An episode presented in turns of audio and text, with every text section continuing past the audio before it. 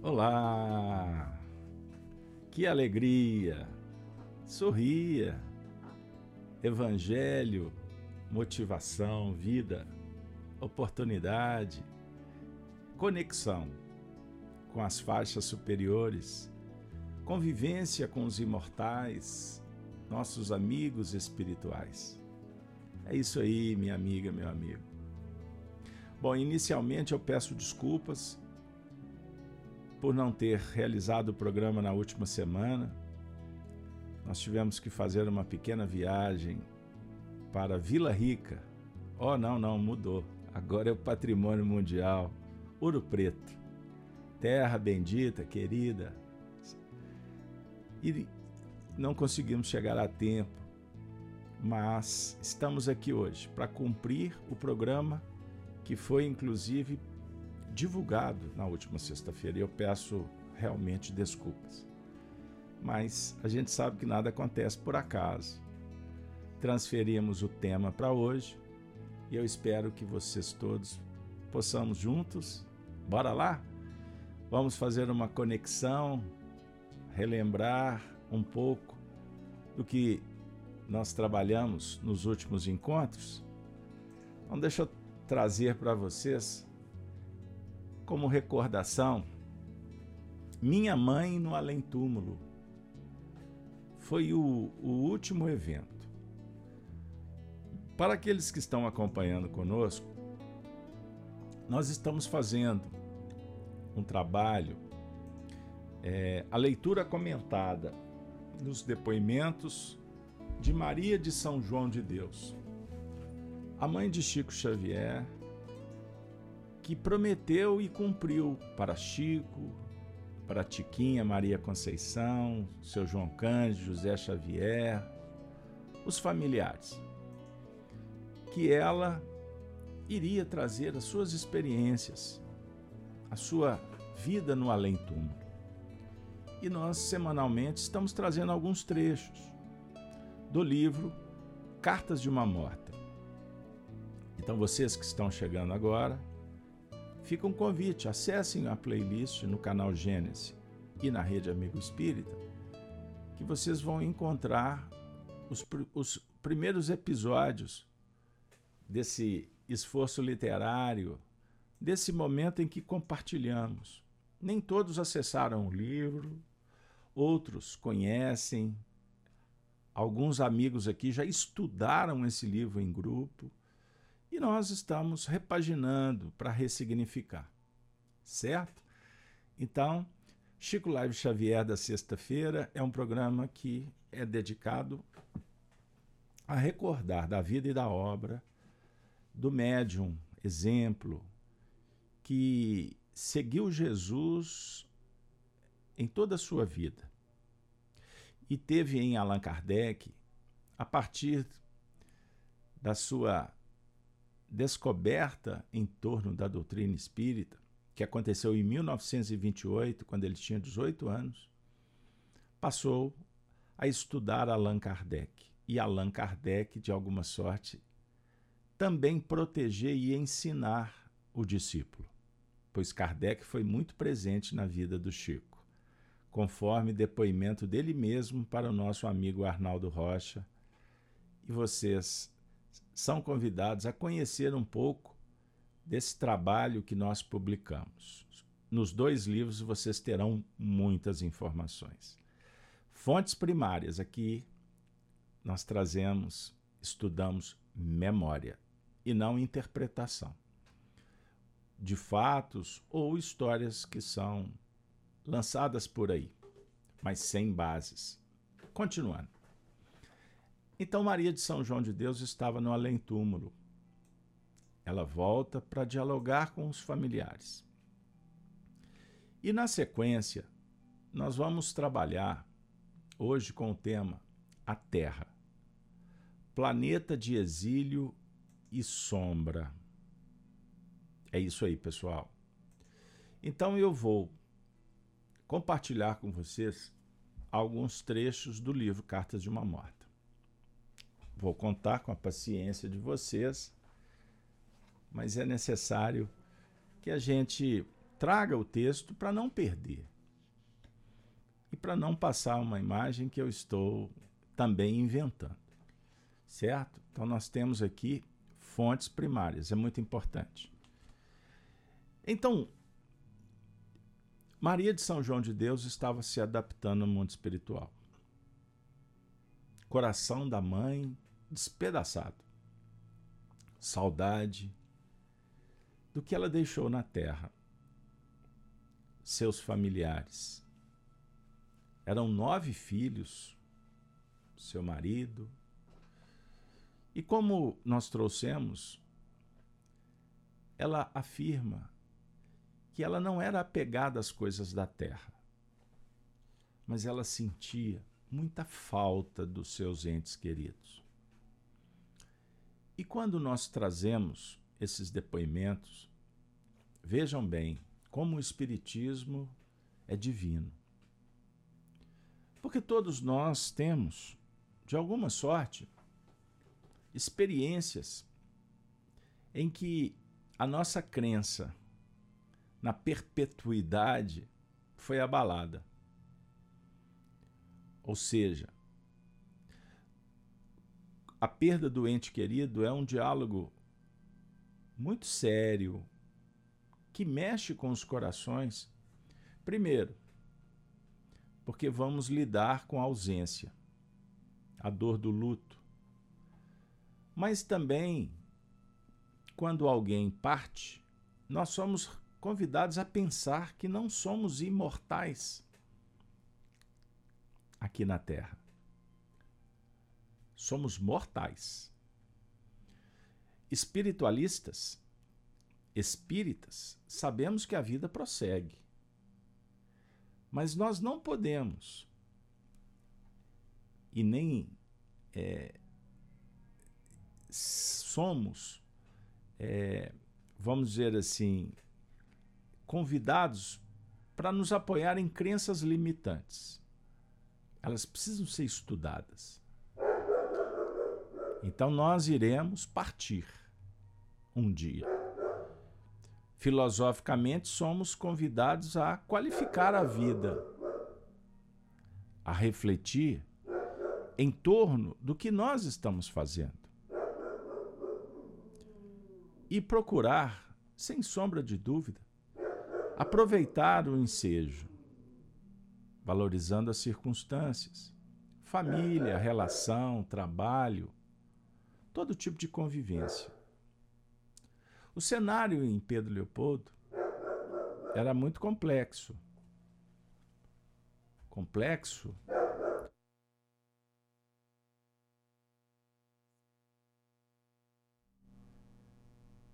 miséria, escassez econômica.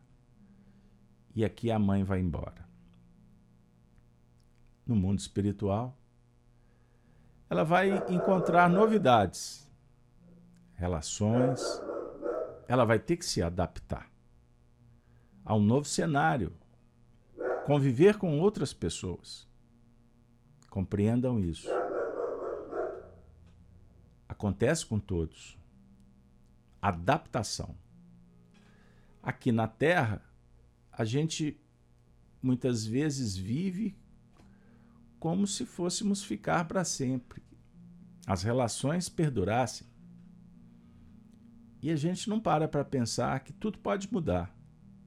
E teremos que trabalhar com aquele sentimento, com a virtude da flexibilidade, o, o desapego Entendam isso. Tudo pode mudar e a vida não será como era antes. No mundo espiritual, os espíritos, no processo de adaptação, eles não se desvinculam automaticamente das coisas aqui que ficaram. Ficaram aqui entre nós, os mortais. Então, nós vamos recordar dos entes e esse é um dos pontos mais desafiadores. Então, Maria de São João de Deus vem contar para a família e agora para vocês, para nós, que após adaptar-me mais ou menos a essa nova vida, chegou um momento que ocorreu. Ocorreu-me como? Como poderia rever a terra, os meus entes, enfim. E aí aconteceu um fato. Diante de um professor, de um orientador, ela faz uma pergunta: Sabes em que direção está a Terra? Interessante, em que direção? Você já sentiu aquela dificuldade estando num ambiente novo? Por exemplo, você viaja, vai para um lugar desconhecido e lá você fica sem noção, sem noção de espaço. Né? Você está na sua cidade, você sabe. Você tem referências do que está no norte, no sul, no leste, oeste. Isso te dá uma segurança, não dá? Olha, aquele, ali do lado tem o bairro tal, do lado de cá tem o bairro tal. Mas quando num lugar que você não conhece, você perde a noção. Isso causa insegurança. É um dos sentimentos que rolam, que acontecem. São emoções circunstanciais, ou seja, experiências que somos convidados a viver lá no mundo espiritual. E no caso ela pergunta em que direção está a Terra? Bom, subentende-se que ela estava fora da Terra. Ela estava no ambiente espacial. Concorda? Você não pode pensar assim? Eu não estou aqui querendo entrar em alguns pontos, porque senão eu vou ter que explicar muitas coisas e a gente não vai trazer o texto. Mas podemos apenas, a título de introdução, lembrar que há muitas moradas na casa do Pai dissera Jesus, conforme a narrativa de João, no capítulo 14, primeiro versículo. Há muitas moradas. Não se turbe o coração, não fique inseguro. Credes em Deus. Então ela estava em busca de se apoiar em alguma coisa, numa crença.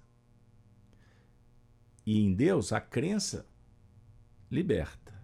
Porque existem crenças que são limitantes. Eu acabei deixando escapulir aqui no início, sem intenção, mas em nível da psicologia consciencial, a gente trabalha isso. Vejam que maravilha.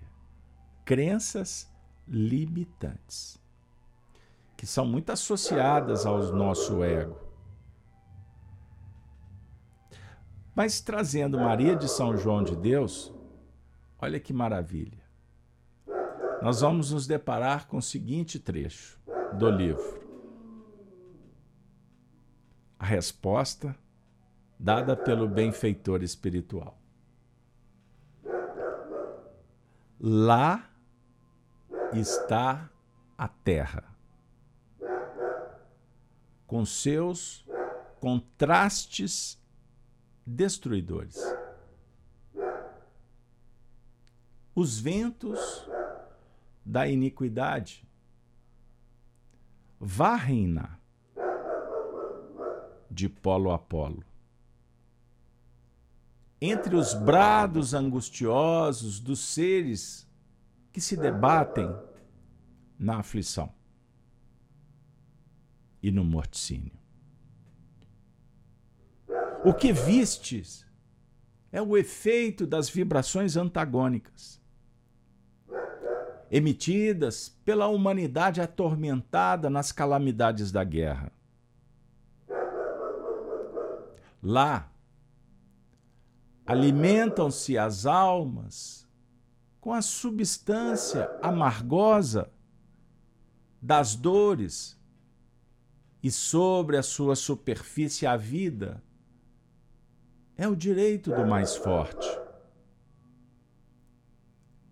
Triste existência a dessas criaturas que se trucidam mutuamente para viver. São comuns ali as chacinas, a fome, a epidemia, a viuvez, a orfandade, que aqui não conhecemos. Obscuro planeta de exílio e de sombra.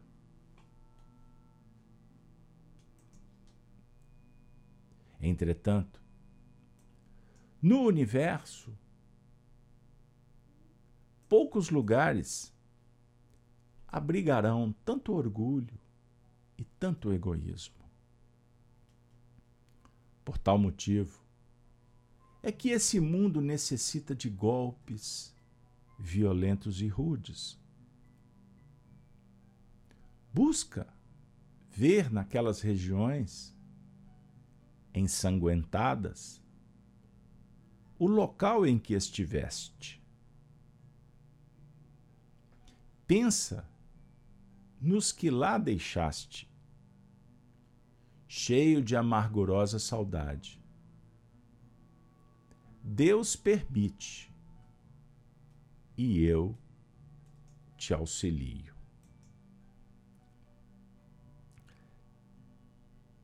Vejam bem, pessoal. A narrativa é forte. A mãe Prestemos atenção nesse detalhe. A mãe pensando nos entes. Aonde está a terra? Sensação de insegurança. E foi-lhe indicada a, a posição. E ali ela começa a observar. E vem um esclarecimento que pode ser interpretado de várias formas, inclusive como um dedo que aponta. Preste atenção ali. Lá está a terra. E ao mesmo tempo, no detalhamento, preste atenção nos contrastes destruidores. Aí vem o primeiro impacto primeiro impacto.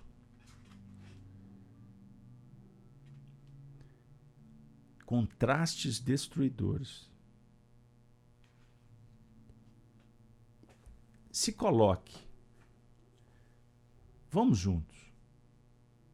Você que está no chat aí conosco. Beth, Kátia, Nuze, Arlite, Ederson. Imagine uma mãe distante da prole. Qual é o sentimento? O, o sentimento maternal. Distante dos filhos, o que passa no coração de uma mãe? Não é um instinto de proteção? Então ela pergunta. Não foi uma pergunta, uma pergunta aleatória não estava simplesmente curiosa. Ela estava interessada na situação. E aí vem uma notícia dessa. O que, que pode ter passado no coração dessa mãe? Tudo bem, você pode dizer, aqui ela está narrando, um tempo depois. Ela já tinha entendido, se libertado de alguma forma. Mas eu quero convidá-los para a gente pensar no momento impactante. E agora vem para nós um ponto muito importante. Veja se você concorda comigo. Porque ela vai falar para os filhos da, da realidade espiritual. E como a terra era observada lá do mundo dos espíritos. E é apresentado um cenário, um cenário difícil. Nós vamos ver, é necessário pensar que Dona Maria de São João de Deus desencarnou no ano de 1915, quando começou a Primeira Guerra Mundial. Foi em 14? Não foi até 18? Então, essa descrição é necessário que a gente viaje no tempo para não fazer, não cometer erros, anacronismo, ou ficar perdido. Que terra que ela estava vendo? Um cenário desolador do início do século XX. O tempo passou, o que, que mudou? Mudou? Mudou os acontecimentos aqui. Não é? Sob o ponto de vista histórico. Mas o que vai nos importar, daqui a pouco nós vamos entender.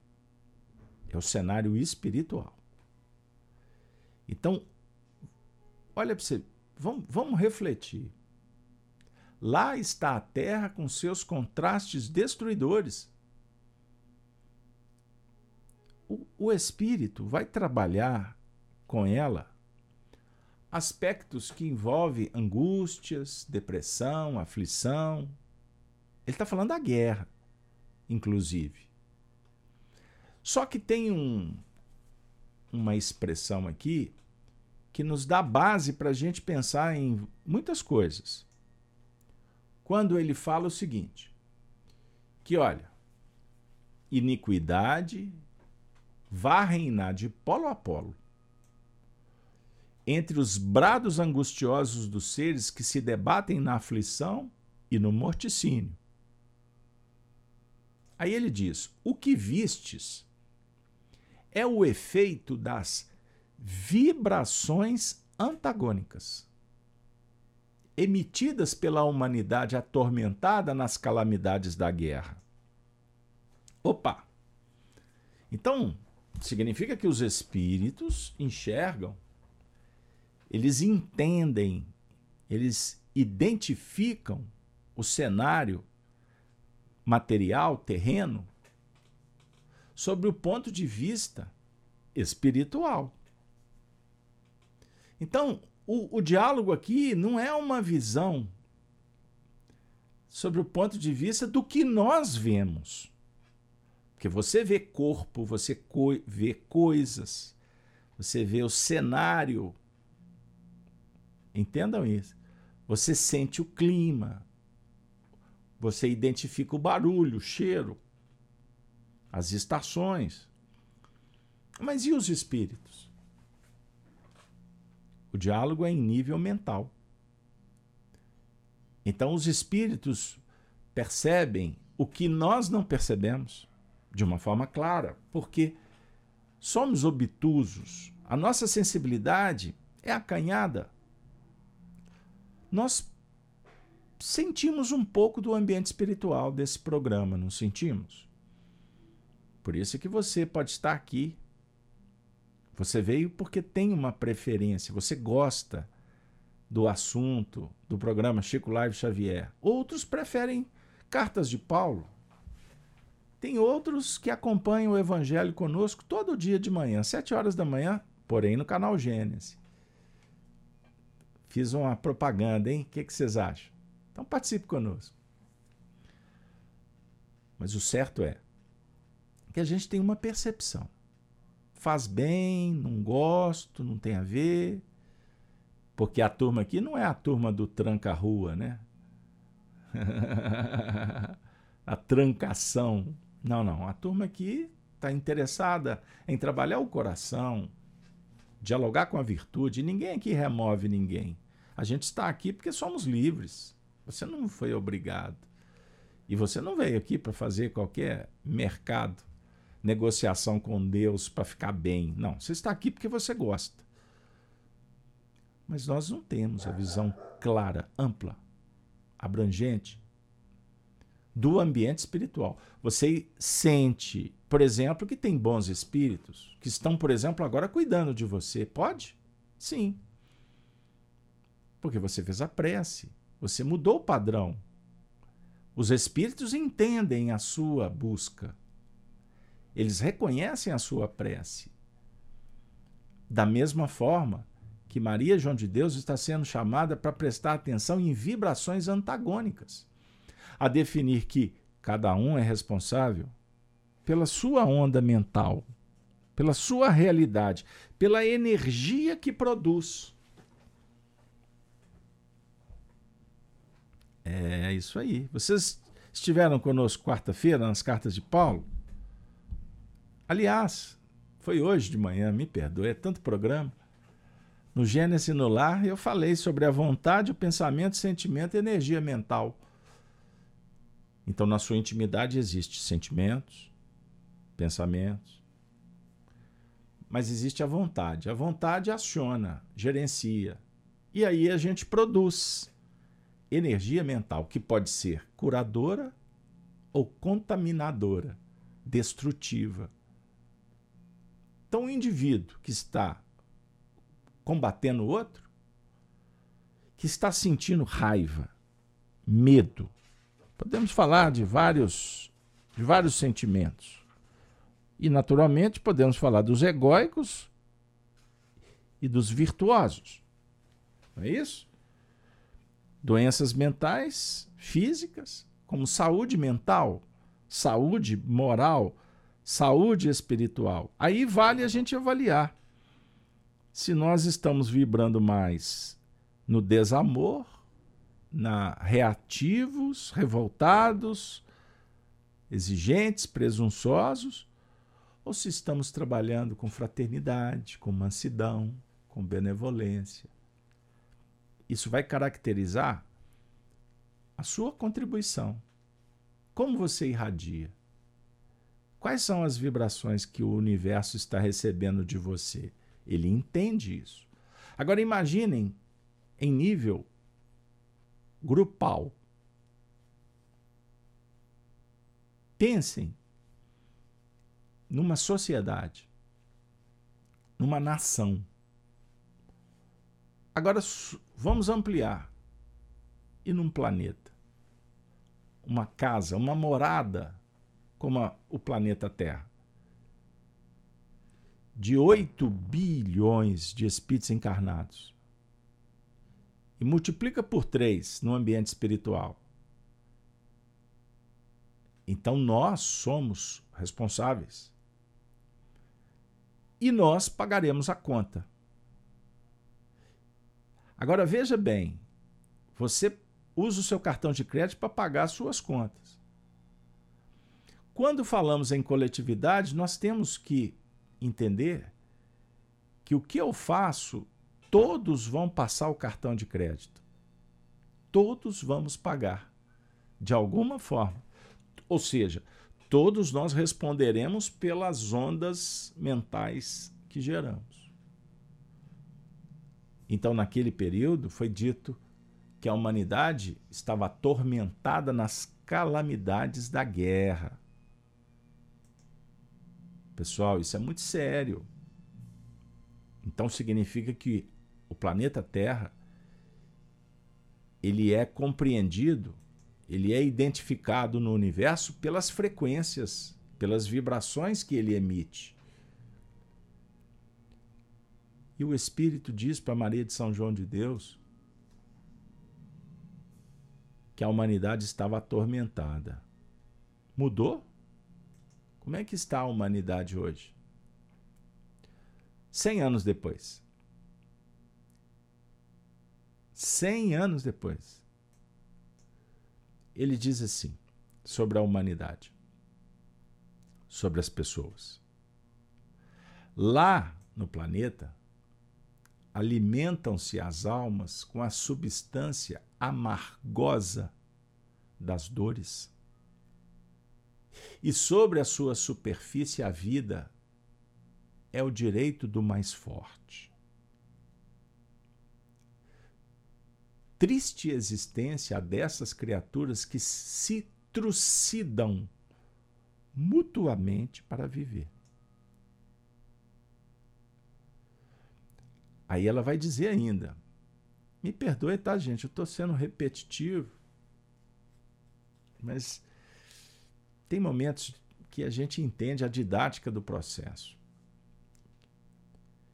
E aqui não vai qualquer nota pessimista.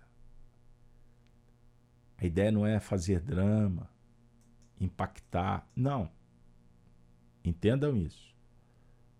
O propósito é refletirmos sobre o nosso papel, o que viemos fazer, de onde, de onde viemos, para onde vamos, qual é o futuro, qual é o passado, qual é o grau de responsabilidade.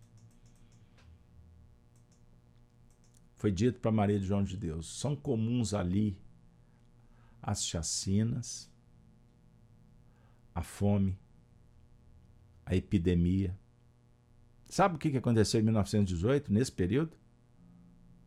Houve uma pandemia. Lembram? Ouviram falar da gripe espanhola? Ficou conhecida assim, né? O que aconteceu 100 anos depois? A pandemia, a pandemia que parou o mundo e o mundo nunca mais foi o mesmo. E o preço disso tudo nós vamos pagar durante décadas? Tem aquele placar eletrônico da imprensa que faz maior sucesso, né? É a dose cavalar do terror quando colocam aquele placar ali para assustar as pessoas, para dominar as pessoas, para criar dependência das pessoas dependência ao sistema que a imprensa representa. A imprensa velha, né? Porque tem uma imprensa nova nascendo e você é responsável por ela. Nós somos divulgadores de fatos, de notícias verdadeiras. Existe opinião? Existe. Mas a redação é muito clara quando ela é opinativa e quanto ela é veículo que cumpre a missão de compartilhar. Vocês estão entendendo? Então, minha amiga, meu amigo, está sendo dito aqui que existe um fato, e esse fato é a realidade espiritual do planeta. Então, naquela época, pandemia, a viuvez, a orfandade. E aí o Espírito vai dizer que aqui não conhecemos. A definir que a morada que eles se encontram era muito diferente. Significa que os espíritos que se reúnem se reúnem por afinidade, por projetos. Certo? E, naturalmente, as afinidades são estabelecidas pelas frequências, pelas vibrações, pela energia mental de cada indivíduo, forma-se grupos. Nós não estamos aqui compartilhando os mesmos sonhos. Estamos querendo, desejando estudar notícias, ensinamentos, as leis divinas, o código moral de leis. Então nós estamos criando uma identidade nesse sentido e uma irmandade que se conjuga, que se protege, que colabora para se manter, preservar. E se caracteriza pelo desprendimento das coisas materiais. Então estamos aqui com um desejo, com um propósito sincero de melhorar. Então nós precisamos das informações. Então chegou a hora do despertar da consciência. E a entidade está falando sobre os contrastes, as dores, tudo que acontece no nosso cenário, porque aqui não é mascarado.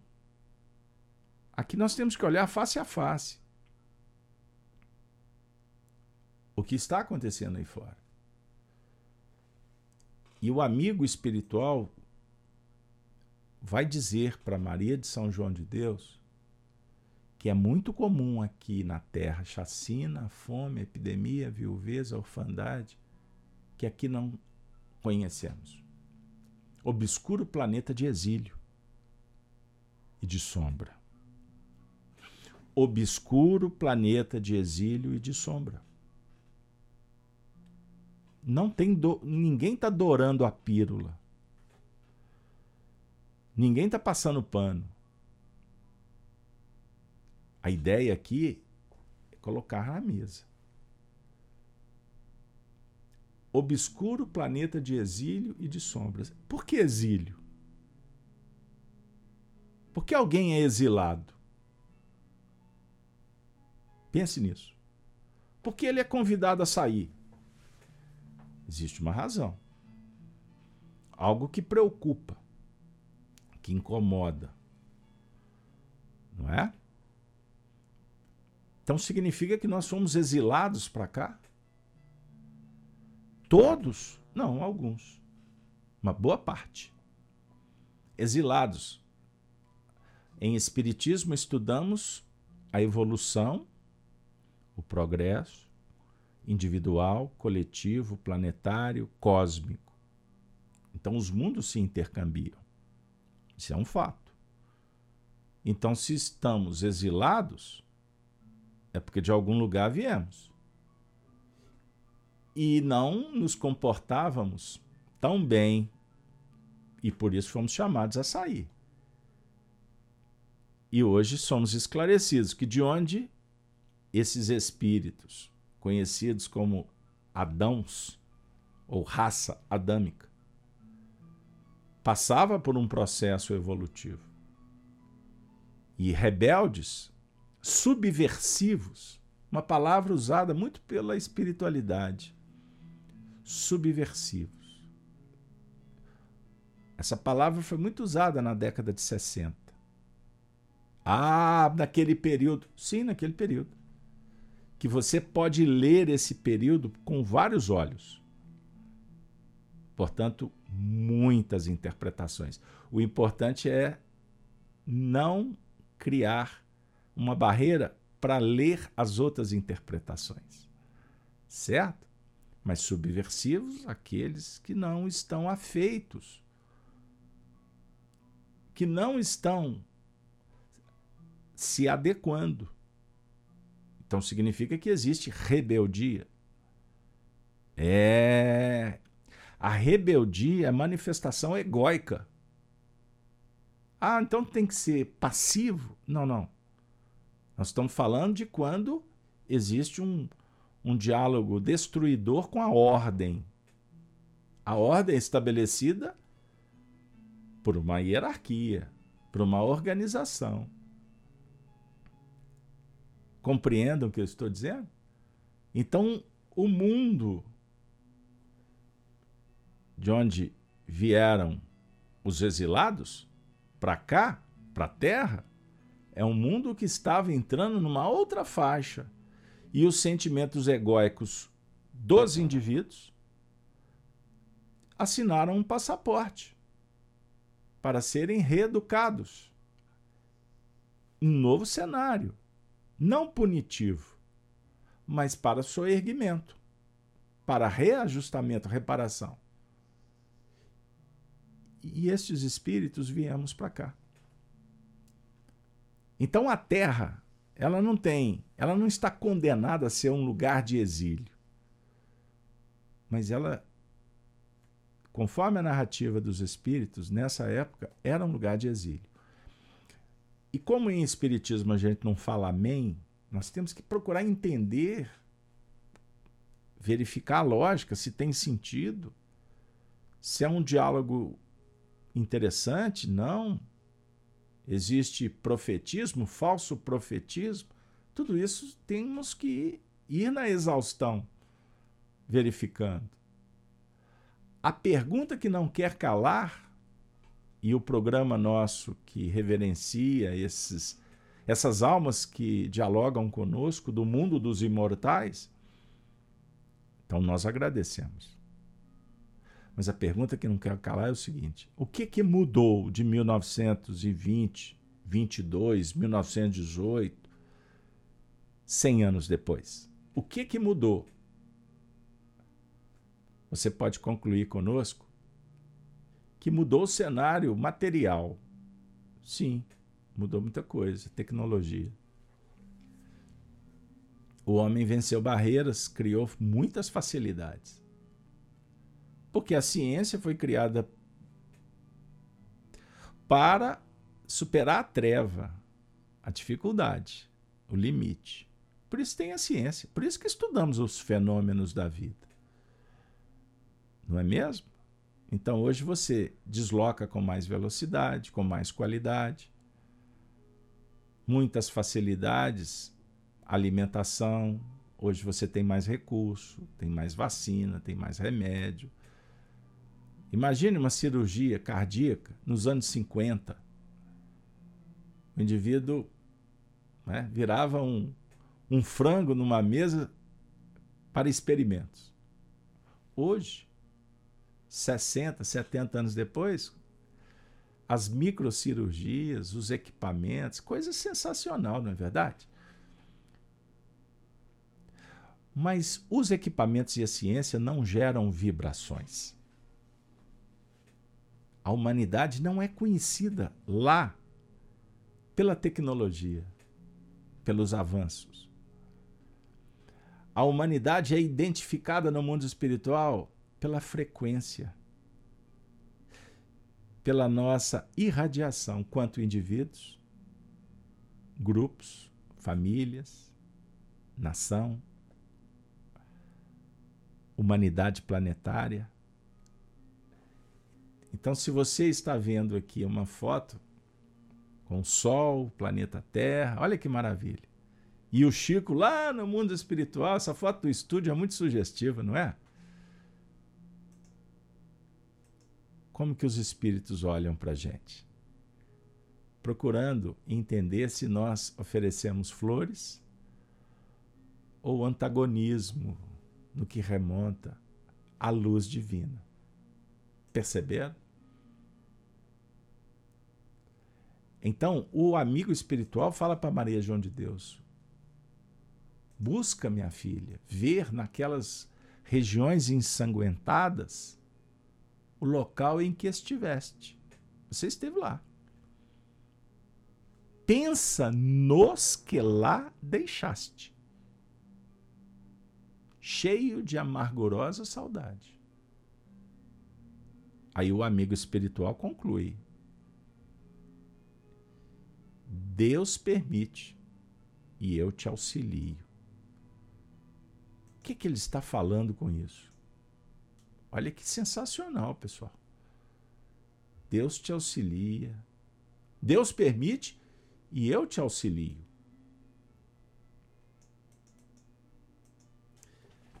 Perceberam? A definir o quê? Que vem uma coisa por aí. E aí agora ele conclui dizendo, ou ela, né? Desculpa. Maria João de Deus diz assim: Delineei, então, na mente tudo quanto se relacionava com a minha derradeira existência. Primeiramente, vi-me à margem de uma encantadora paisagem marítima, avistando um caminho longo, através do qual fui impelida a seguir. Sentia-me na posse das faculdades volitivas. Ela volitava, ela não andava com, as, com os pés, ela voava. Você pode, você consegue. Capacidade de concentração mental. Um dia a gente fala desse tema. Capa então, faculdades volitivas que obtivera com o meu desprendimento da vida carnal e numa fração infinitésima de tempo estava ao vosso lado. Ah, como vos abracei a todos! emocionada e recolhida. Como achei pequenino o nosso antigo lar. Como me penalizou o quadro das vossas dores e dificuldades. Chorei amargamente, vendo a miséria do mundo que vos compele ao sofrimento e uma batalha sem tréguas. Então misturei com a prece dos encarnados, sofredores e aflitos, a oração de minha alma amedrontada, rogando ao Pai Celestial que vos fortificasse na luta redentora, onde, ao lado dos inúmeros prantos e das alegrias mascaradas, esvoaça o bando das mil tentações que assediam os espíritos no ambiente obscuro da vida carnal, obrigando-os ao esquecimento de seus deveres e de suas austeras obrigações morais. Dói. Dói no coração dos espíritos quando voltam. E como ela dissera, chorando amargamente, vendo a miséria do mundo. Um detalhe: como a nossa casinha ficou pequenininha. Quando nós estamos aqui na Terra, a gente acha que tudo é grande, não é? Quando você era pequeno, a imagem que você tem do seu pai, ele era gigante, não é? Você era pequeno. Depois tudo mudou. As percepções, o entendimento espacial, temporal. Imagina um espírito que já vislumbra a Terra de outra esfera. A Terra ficou pequenininha porque ele está diante de um cenário cósmico. Aí ele esquadrinha a memória, faz um esforço mental se sente num ambiente na orla marítima, daqui a pouco volitando, ele chega no lar em Pedro Leopoldo, naquela casinha rústica simples. E ele percebe como tudo ficou pequenininho, como somos limitados, como somos incapacitados de ver a vida além do horizonte dos nossos limites. Aí, minha amiga, meu amigo, ela chora, chora, abraça os entes. Aí é relação, aí é sentimento, aí é um convite para o autoconhecimento, o autodomínio, a autotransformação em contato com os sentimentos, com a intuição, com a subjetividade, mas também com a objetividade, com o raciocínio. O que, que eu quero dizer com isso, minha amiga? Que você está vivendo essa experiência aqui na Terra e Maria João de Deus viveu no mundo espiritual a definir que o tempo todo nós estamos vibrando no universo, encarnados ou desencarnados. É isso E quando ela fala, quando ela toca no ponto da oração para fortificar, para abençoar a todos os entes queridos que estamos ao lado, para não dizer dentro do pranto, da dor, como também das alegrias que são máscaras ilusórias, esvoaçando-no o bando das mil tentações. que assediam os espíritos o tempo todo no ambiente terreno, obscuro. E estas tentações objetivam o esquecimento das austeras austeras obrigações. O que que significa austeras obrigações? Obrigações com código moral de leis que estão esculpidas dentro de você, do seu coração. Estas são as leis que a sua consciência revela. E quando a nossa persona briga, impede, foge, surge o conflito. Conflito. Aí surge na sequência um dilema: o que fazer? Permitir que a luz se faça? A luz que alimenta, a luz que cura, a luz que suaviza, luariza, enterniza em, em, em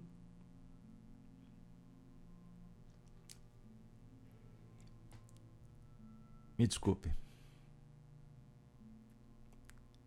A luz que abre, que possibilita, a luz que dá sentido, a capacidade de amar e o amor su surgir como motivador para a prática da virtude? Ou continuarmos enganando com sentimentos egóicos, motivados por subpersonalidades que são as facetas do passado, as experiências de outras vidas, que surgem e muitas vezes passam a comandar a vida atual. Então você tem uma persona atual, mas existe as subpersonalidades do passado. As máscaras. E em alguns casos elas comandam. E o indivíduo está aqui com esse nome, com esse CPF. Mas o que está preponderando é a personalidade que foi modelada lá na Roma antiga, lá na corte francesa, lá no ambiente sel, selvagem da tribo. Entendam isso. Quantas vidas que ainda surgem, confundem. E o papel da personalidade atual é o despertar consciente como um terapeuta que precisa cuidar das enfermidades ou dos enfermos que estão dentro de nós mesmos. Entendam isso. Isso é muito sério. Então, quando Maria João de Deus usa a expressão deveres, tarefas austeras, obrigações morais, ela está dizendo que nós temos uma obrigação, um dever consciencial: sermos felizes. O dever do espírito é amar. O dever do filho é honrar o pai, as tradições. É procurar aprender com o pai, com seus exemplos, e procurar fazer o melhor o melhor possível. O que, o que dá para fazer, mas fazer sempre bem, procurar competência. Valorize a sua missão. Comece a olhar para a vida com o olhar que promove o sentimento aprendiz que dialoga com a humildade dos limites e das possibilidades, conjugado com o sentimento virtuoso da coragem, pautado na sabedoria para saber medir, semear, colher, guardar em celeiros ou empreender para multiplicar. São virtudes. O diálogo é interno. E quanto mais o cenário se apresentar difícil, reflita. Vamos juntos pensar. Vamos juntos caminhar pela senda que possa nos levar para um lugar diferente. Como Maria de São João de Deus dissera. E se vocês me permitem, mais um pequeno trecho. Desculpe tomar seu tempo. Mas mais à frente ela diz assim: surpreendida, vinha saber que os preparativos se destinavam a recém-desencarnados de última guerra. E não foi ainda sem surpresa que vi chegarem os primeiros ocupantes daqueles alvos leitos que se perdiam nas vastas enfermarias, graciosas e confortáveis, não sabendo explicar por que razão havia necessidade daquele cenário. Mundano em demasia, terráqueo, semelhante, onde nada faltava, nem mesmo os instrumentos de técnica operatória. O cenário era da guerra. E no mundo espiritual ela foi ficando deslumbrada vendo um gigante hospital sendo preparado para receber recém-desencarnados. Vejam bem, de instante a instante, eis que chegava uma leva de macas, conduzidas por almas solistas e devotadas. Se muitos hospitais de sangue são preparados na terra, nos infaustos dias de lutas fratricidas, mais ainda são as organizações congêneres nos planos da erraticidade.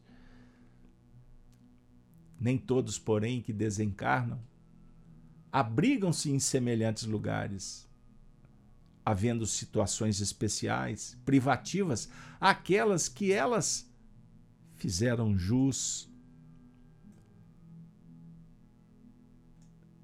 Admirei a delicadeza com que os seres espiritualizados recebiam seus irmãos, egressos dos combates, onde centenas de vidas jovens foram ceifadas impiedosamente. Eram assim, recolhidos com a maior bondade, como se fossem feridos, penetrando nos hospitais comuns da terra. E mais à frente ela ainda narrou: Muitos dos que ali ingressavam manifestavam seu pavor à morte, rogando em altos brados que os livrassem de perecer. Solicitavam aos que os assistiam socorro e auxílio, suplicando que lhes prolongassem a vida em favor da noiva idolatrada, dos pais carinhosos e queridos, dos seres inesquecíveis que haviam ficado à mercê do abandono e do infortúnio. Eram para mim singularmente interessante ouvir-lhes estas rogativas, porquanto desconheci ainda todo o poder somático sobre a inteligência recém-desencarnada. Eram todos tratados com inexcedível carinho e as suas amargas queixas obtinham réplicas afetuosas e animadoras promessas. Alimentação e tratamento. Tudo se assemelhava estritamente ao que se pode verificar na face do orbe. Até mesmo certas bagatelas que constituíam motivos de prazer para alguns, com o uso do tabaco e de beberagens preferidas.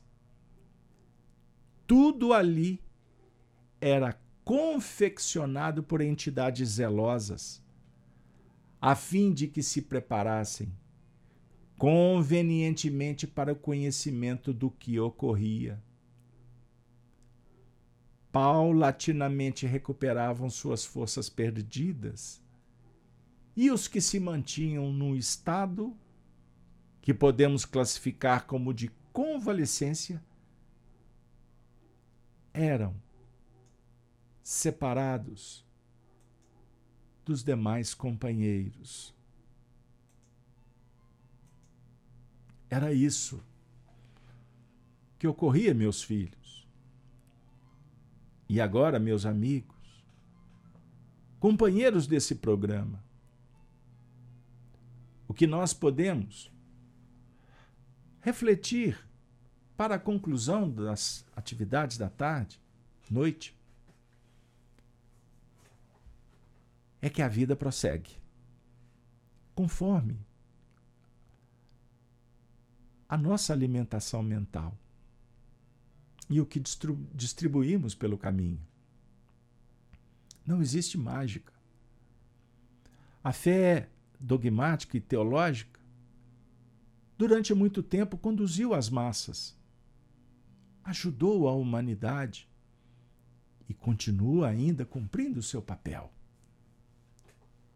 Mas as almas vão se despertando. A mudança, a evolução se faz no orbe terreno. A filosofia espiritualista vai ganhando gradativamente terreno.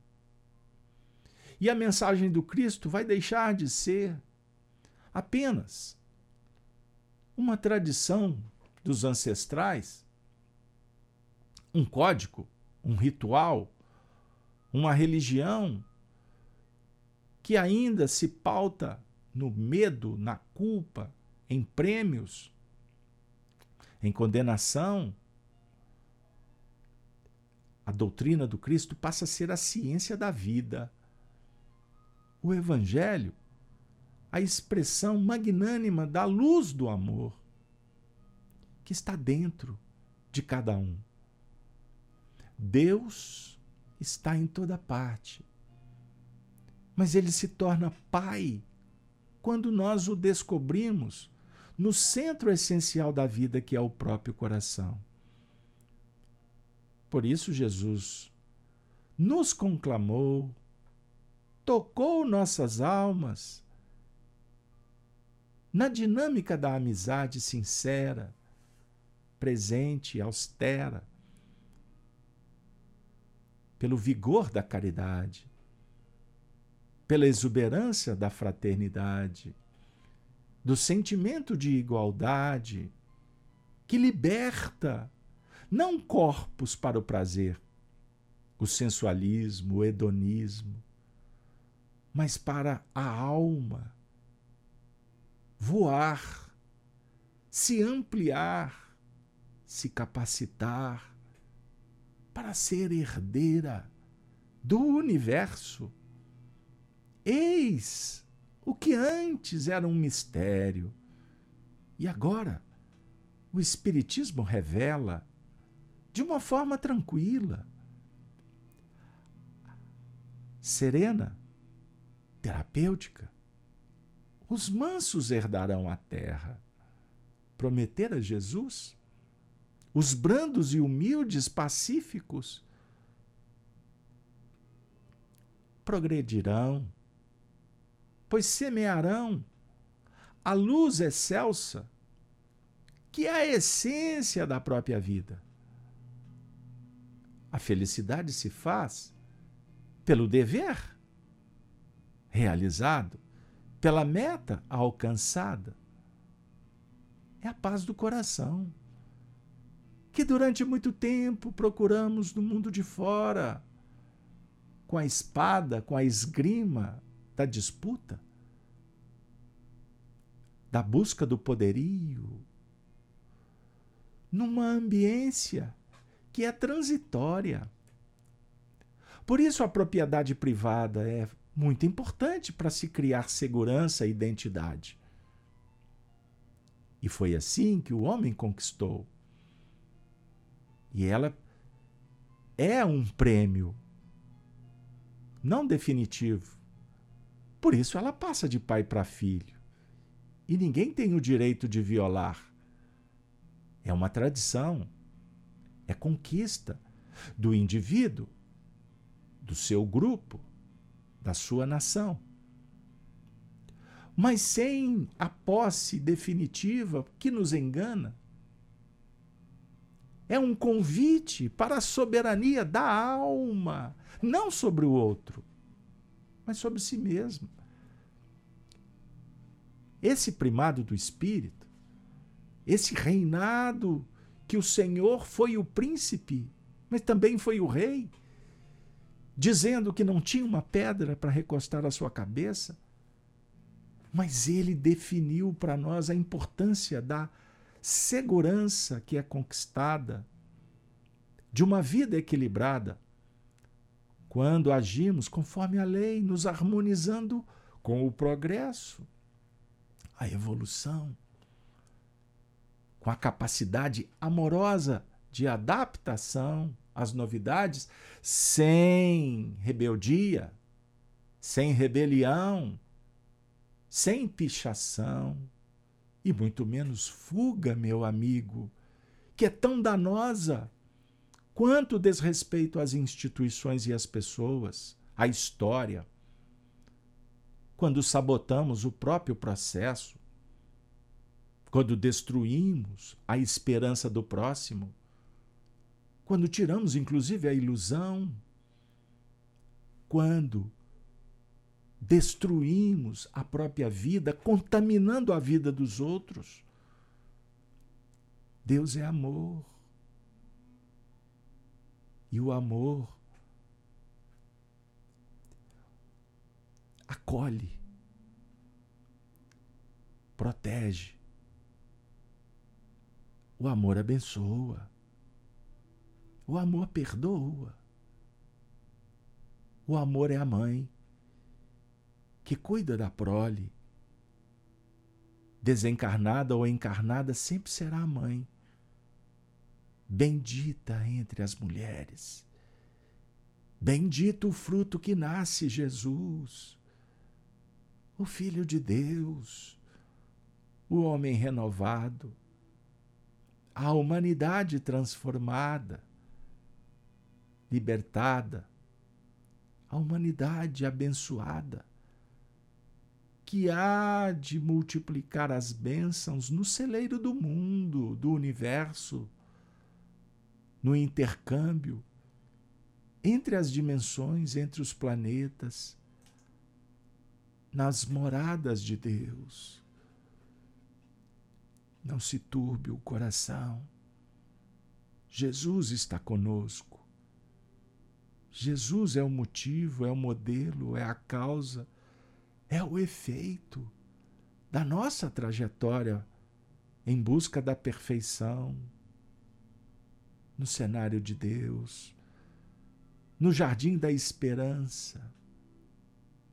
Que possamos retornar e não pensar que o exílio é eterno, que não vai cessar a dor, a aflição. A terra transitoriamente, se torna um planeta de exílio e de sombra para quem não tem Deus no coração, para quem não consegue verificar que as coisas do mundo não podem ser mais importantes do que os valores da relação, da socialização do intercâmbio entre os seres, na terra e também com aqueles que nos secundam, que nos inspiram do além-túmulo.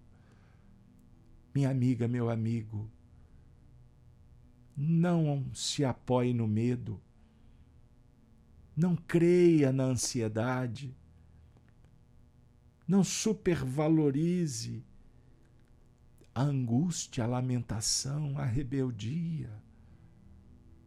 Olhe para frente.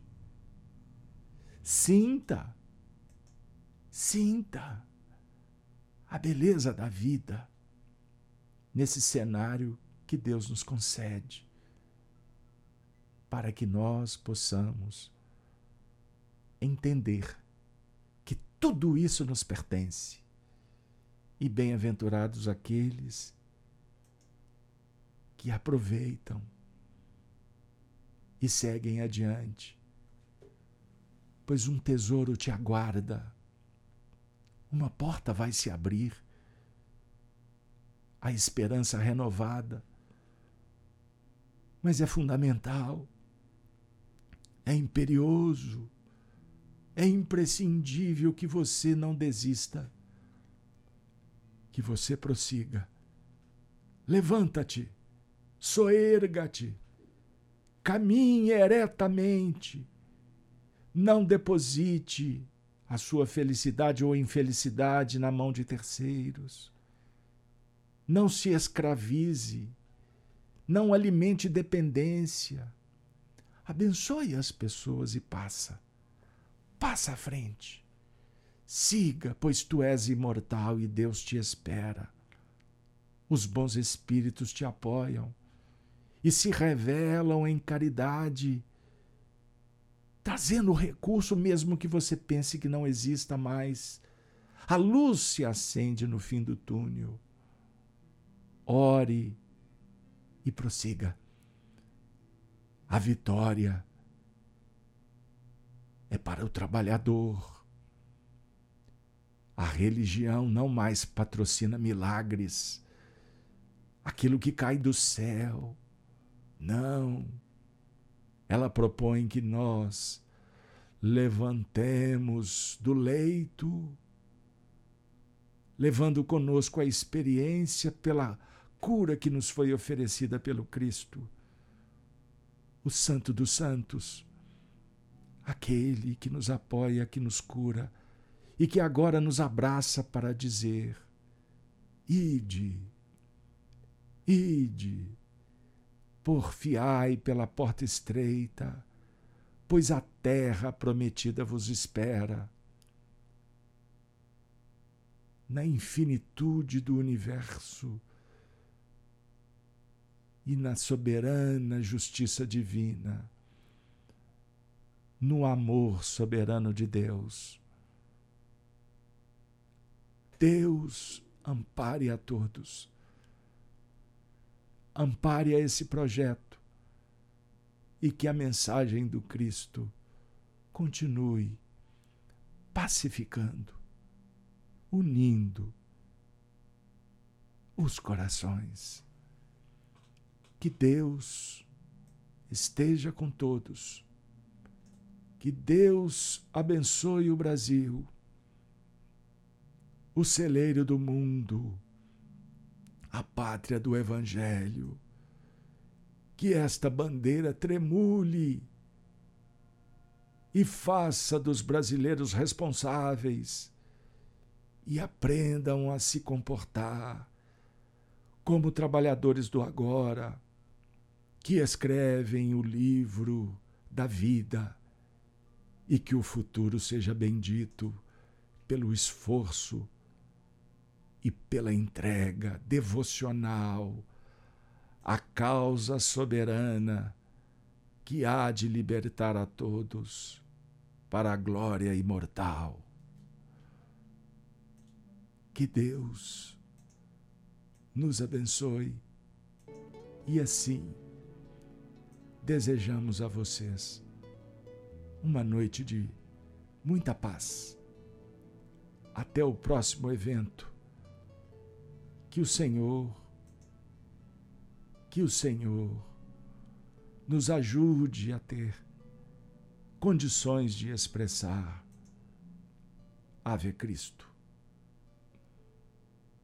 Os que vão viver para sempre te glorificam e saúdam. Ave Cristo.